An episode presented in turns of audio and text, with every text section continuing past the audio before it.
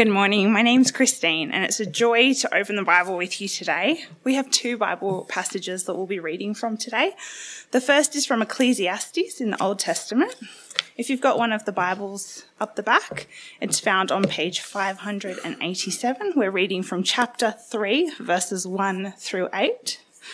Ecclesiastes chapter 3, verse 1 to 8.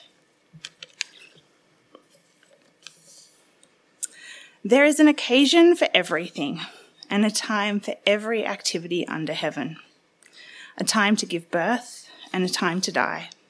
A time to plant, and a time to uproot. A time to kill, and a time to heal. A time to tear down, and a time to build. A time to weep, and a time to laugh. A time to mourn, and a time to dance. A time to throw stones, and a time to gather stones a time to embrace, and a time to avoid embracing, a time to search, and a time to count as lost, a time to keep, and a time to throw away, a time to tear, and a time to sow, a time to be silent, and a time to speak, a time to love, and a time to hate, a time for war, and a time for peace. Our second passage that we'll be reading together is from Luke chapter 10, verses 38 through 42. It's found in the New Testament. It's on page 922 if you're reading along in the Black Bibles. Luke 10, 38 to 42. While they were traveling, Jesus entered a village, and a woman named Martha welcomed him into her home. She had a sister named Mary who also sat at the Lord's feet and was listening to what he said. But Martha was distracted by her many tasks, and she came up and asked, Lord, don't you care that my sister has left me to serve alone? So tell her to give me a hand. The Lord answered her, Martha, Martha, you are worried and upset about many things, but one thing is necessary. Mary has made the right choice and it will not be taken away from her. Good morning, everyone. Uh, my name's Ed, if I haven't met you, and uh, it's a privilege to be here this morning to open God's Word with you. Uh, why don't we pray to start? Lord God, calm our hurried hearts as we sit at your feet this morning. Help us to bring our truth, our lives, our brokenness to you. And we ask for wisdom that you would give us the best life. Amen.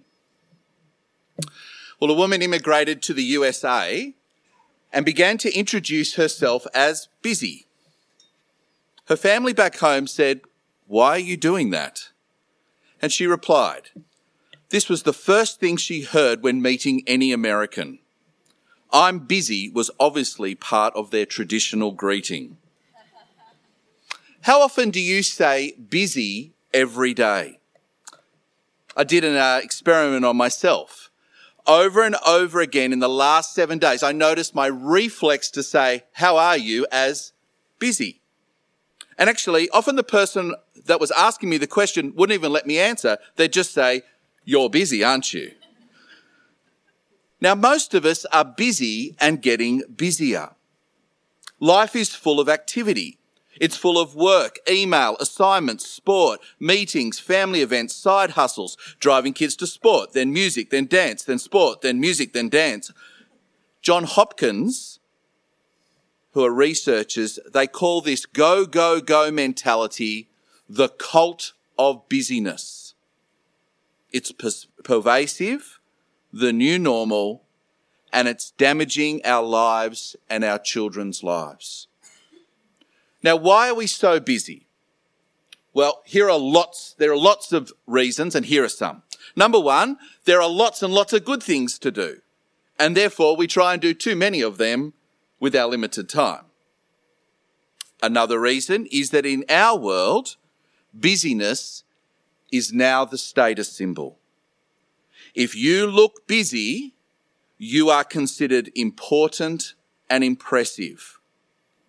The sociologist Jonathan Gershuny writes, work, not leisure, is now the signifier of dominant social status. Now that's a working, outworking of our YOLO world.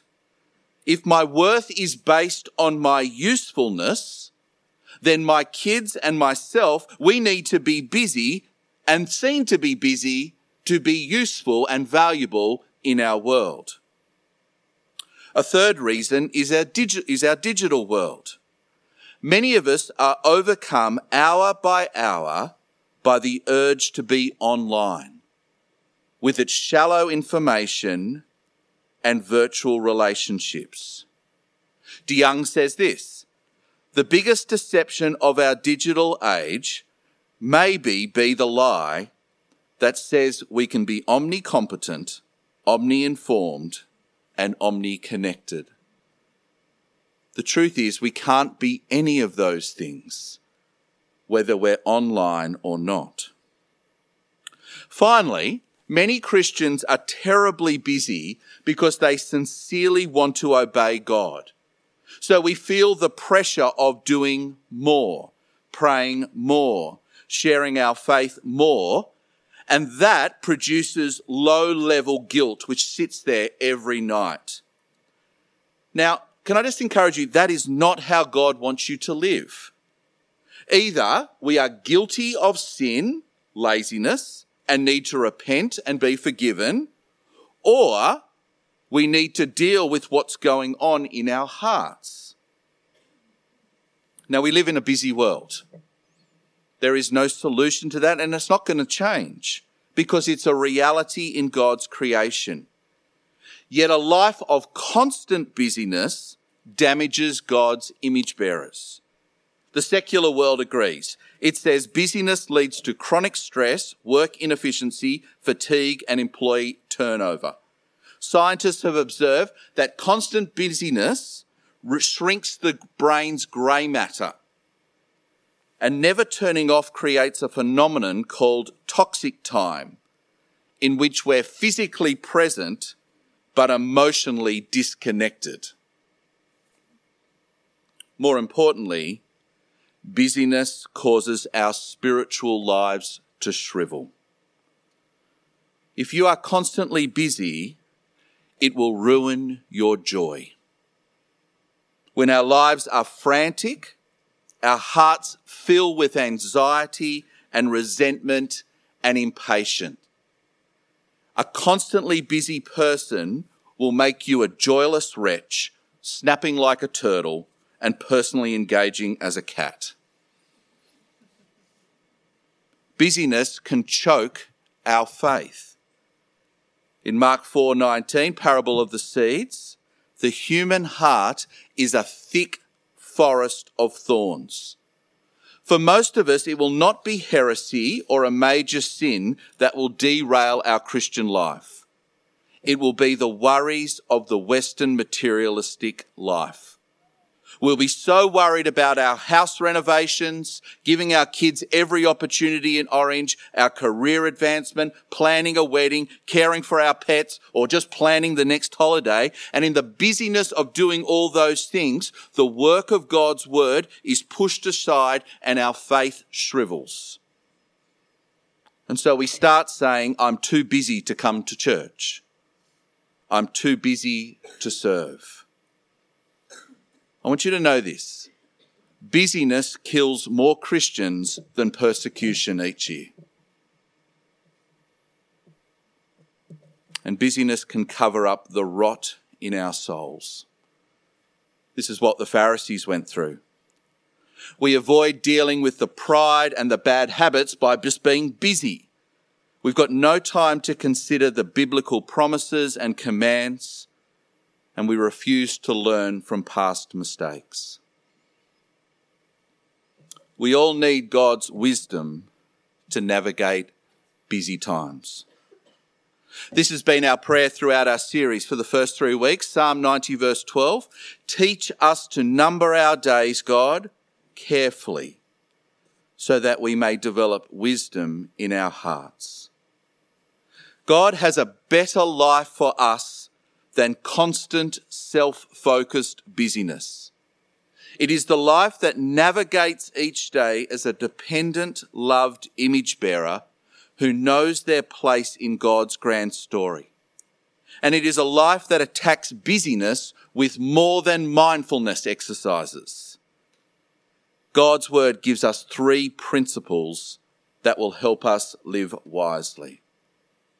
So, number one, seek to do the apt thing.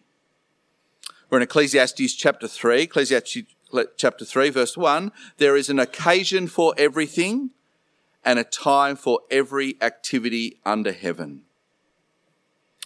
As Christine read, it was a beautiful poem, isn't it? It's a stunning poem about life. It is a poem which describes life as a wide range of contrasting times. There's a time to weep and a time to laugh, a time to be silent and a time to speak, a time for war and a time for peace. Life is ever changing, but it's also very predictable. We should expect these contrasts in life.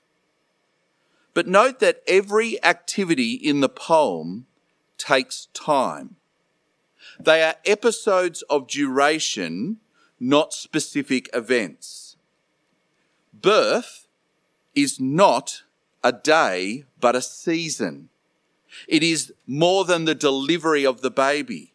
It includes expectation, the arrival, the changes in the marriage, the sleepless nights, the parent guilt, and then the wonderful moments of joy. The season of throwing away is one of remembering the memories, thanking God, and then making space for new opportunities.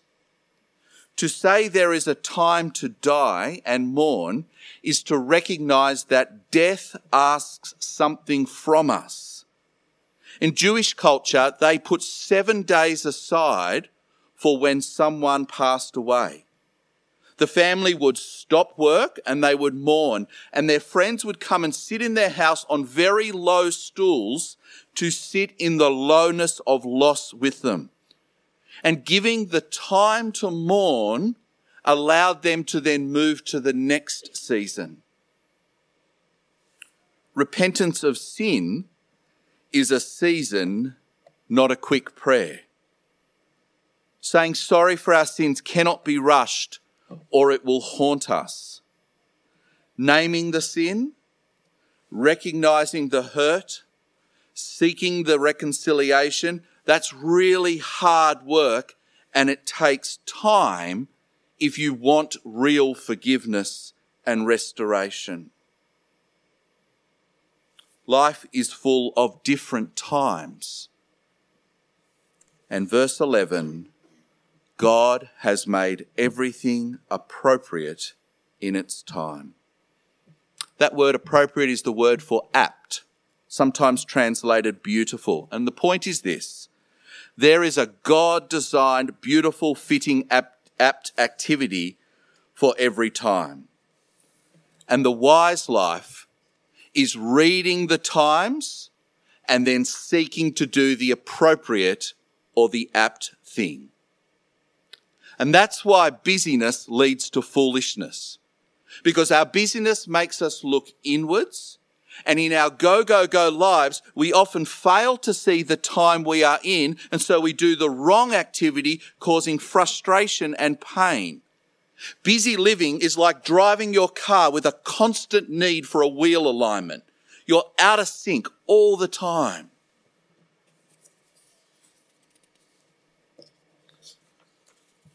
But seeking to do the apt thing is hard because we've got limited perception. We don't see everything. We've got limited capacity to do the apt thing. But in the wisdom literature, the goal is never perfection. The goal is wisdom. Only Jesus, the perfect image bearer, always did the appropriate thing. The goal for us is to live by faith, trusting God's rule over all times and boldly trying to do the apt thing in the time we are in. After two weeks of our series, The apt thing is the dad who has made a decision and told his friends that he is now going to come home every single night and have dinner with his kids and wife. That is the beautiful thing. It's the mum who has now deleted social media off her phone so she has time to invest in her growth group relationships. That's the beautiful thing. And it's the couple at church at nine who invite people into their house every single Sunday for lunch. That's the beautiful thing. Time is more than a space for us to pursue our wants. God calls his people to walk through the seasons of time with him, seeking to do the apt thing. Number two. At the end of Luke 10, we find the closest thing Jesus gives to a sermon on busyness. And I actually think we're meant to empathize or sympathize with Martha. Jesus, how can you encourage laziness? There are things to be done. The house is a mess. The kids need picking up. Dinner is cold. We can't just be praying and listening to sermons all day. That might work for a monk, but it doesn't work for a real person.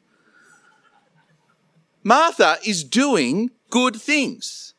She's not on social media, right? She is serving just as God calls her to do. And so she looks Jesus in the eyeballs and says, Jesus, tell my sister to get off her bum and help. And Jesus doesn't. Look at 41, 1041, Luke. The Lord answered her, Martha, Martha, you are worried and upset about many things, but one thing is necessary. Martha has made the right choice, and it will not be taken away from her. Jesus says her name twice. It's an expression of deep love and care. And she looks at Martha and sees she is very, very worked up and upset. And if you're a busy person, you totally get this. You go day after day, crazy month after crazy month. You're worried and troubled and fussing. The to-do list is unending. The surprises of life overwhelming. No one understands you. And Jesus turns to Martha and says, Mary has chosen the better thing. She is sitting at my feet to learn and worship and I will not take that from her. Your busyness is not wrong, but it is not best. Now, this is not a blueprint for every moment. It's not an invitation to avoid homework, teenagers. It's not a not an invitation to avoid washing up, teenagers. It's not a it's not a it's not an invitation to not go to work, right? But it is a strong reminder that we had better keep the best things first. And actually, all Mary and Martha is, is a story of Deuteronomy chapter 8, verse 3. Man and woman, we do not live on bread alone, but on every word that comes from the mouth of the Lord. The actual key word in the passage is in verse 40. It's the word distracted. In her busyness, Martha is distracted from the best thing. What Martha is doing is she's giving Jesus her spiritual leftovers. God is never angry that you have a hectic week. It is normal. But God knows when you only ever give Him your leftovers. Busyness distracts Christians from the best thing. You see, we know the Lord. Our Lord is kind and powerful. Our Lord died on a cross for us. Our worth, our meaning, and our purpose come from Jesus, not our assignments, not our work, not even our family. Jesus knows our future, can handle the mess, and offers wisdom in every moment. And the best thing each day is the opportunity to sit at the feet of Jesus and pour our hearts out to Jesus and then have Jesus speak words of life and wisdom to us. DeYoung says this It is not wrong to be tired or feel overwhelmed or go through seasons of chaos. What is wrong and heartbreakingly foolish and avoidable is to live a life with more craziness than we want because we have less Jesus than we need. We will keep choosing busyness if we don't say yes to more Jesus. Currently, Amazon has 60,000 books under the topic of time management. Busy people want the secret to being more productive with their time. Read the books, ruthlessly prioritize. Set a time limit for every task. Eliminate your distractions. They're great tips, right?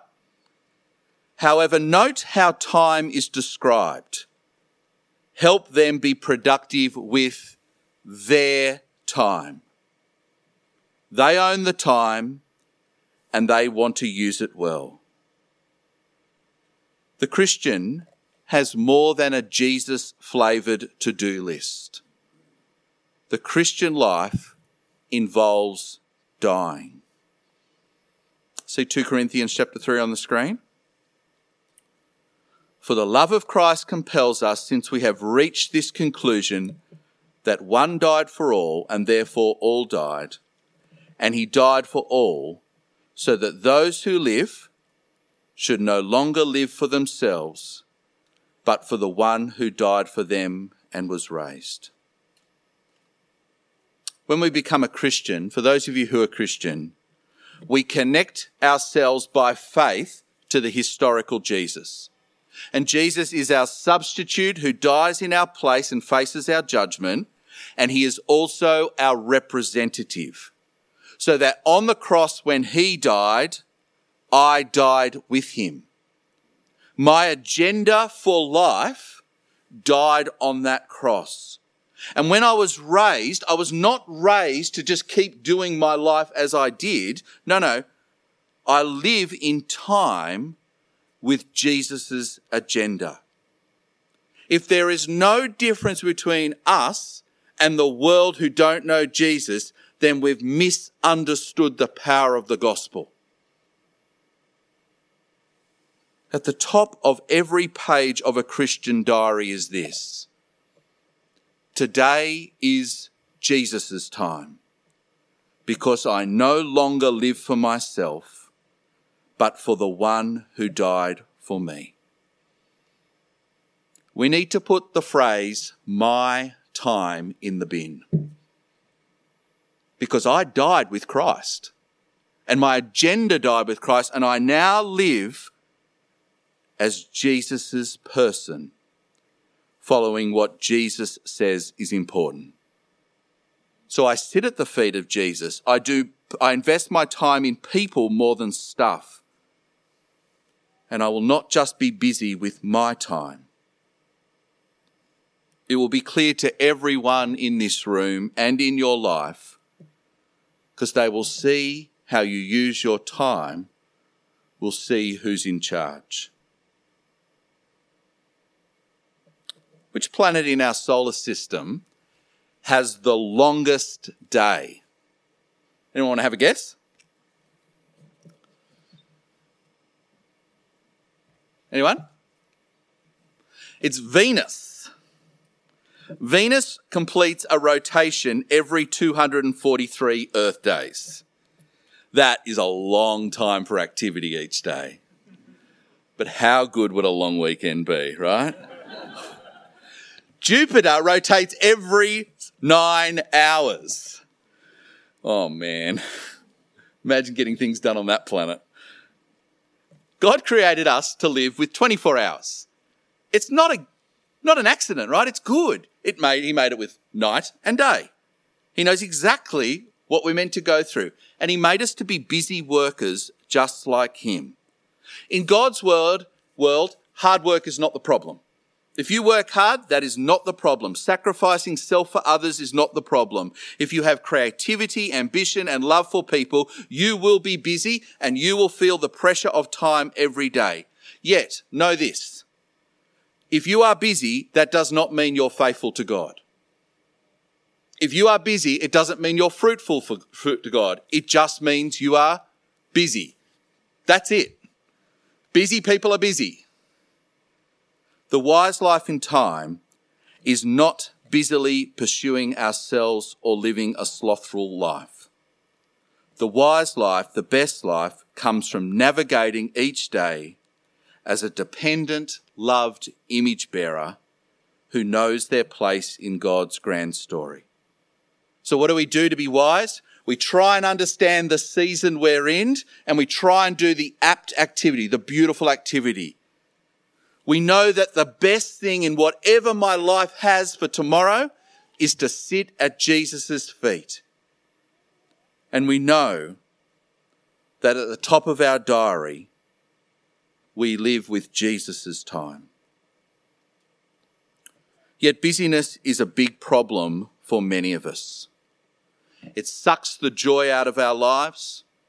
It's causing many of our faiths to wilt as we give Jesus our leftovers, and it's covering up the rots of our heart.